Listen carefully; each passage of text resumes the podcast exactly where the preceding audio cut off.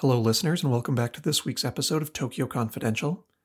This is your host, Alan, and this week we'll shift our focus away from Japan's train stations to a curious piece of World War II history the audacious and very real plan by American war planners in the closing months of World War II to dye Mount Fuji black.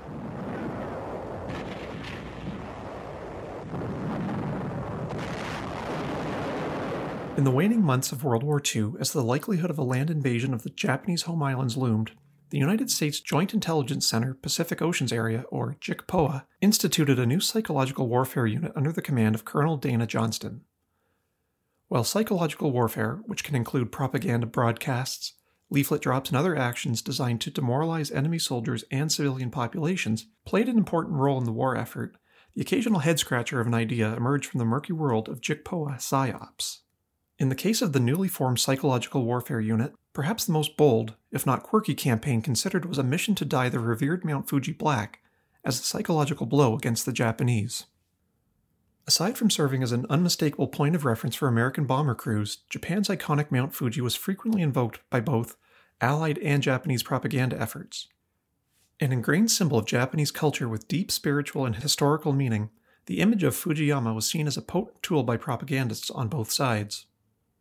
As Dr. David Fedman, an expert at UC Irvine on late World War II bombing campaigns against Japan, notes, Mount Fuji was, quote, cast by the Japanese as an alpine feature that bound the swelling imperial sphere together, the sacred epicenter of the greater East Asia co prosperity sphere, end quote. Leaflets dropped on the battlefield in the Japanese home islands by the Allies commonly featured renderings of the famed peak, often alongside ominous images of American B 29 bombers with messages designed to appeal to soldiers and civilians' sense of nostalgia, duty, home, and family. That Mount Fuji would then become a physical target of Allied PSYOPs is not surprising. As detailed in a declassified 1945 memo from Colonel Johnston to JICPOA's commanding officer, General Joseph Twitty, the proposed operation would, quote, give Fujiyama with some color other than that seasonably endowed by nature, end quote. In other words, the plan called for the marshaling of considerable manpower and equipment to dye Mount Fuji black. The idea may sound outlandish to modern sensibilities, but the approach was standard. Dr. Fedman points out that JICPOA embraced a culture of creativity, and officers were encouraged to share proposals, no matter how ludicrous, that never left the planning stage.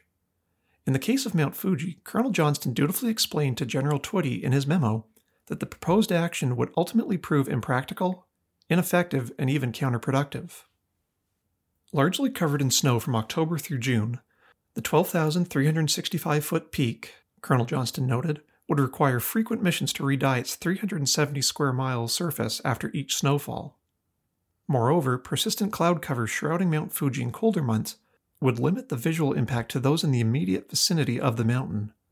While Colonel Johnston noted that local superstitious farmers might experience a psychological shock at waking up to a newly dyed Mount Fuji, the broader population would remain unaware of the change.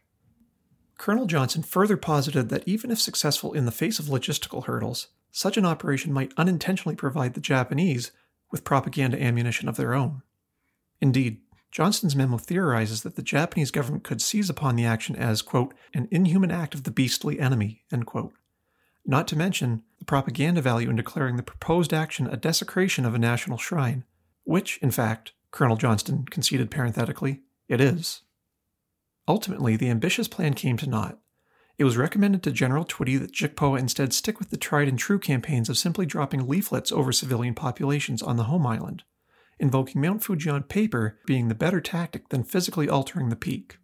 While the proposed campaign remains a quaint historical footnote from the closing months of World War II, the episode did spark one enduring legacy an internet urban legend in the early 2000s of a plot by the Office of Strategic Services, the forerunner of the CIA, to paint the iconic mountain a bright red using 30,000 planes. That does it for this week's episode of Tokyo Confidential. Be sure to check out our Substack page at tokyoconfidential.substack.com, where we will post a copy of the Colonel Johnston memo obtained from the U.S. National Archive. Special thanks to Atlas Obscura, who published an earlier version of this article on which today's episode is based.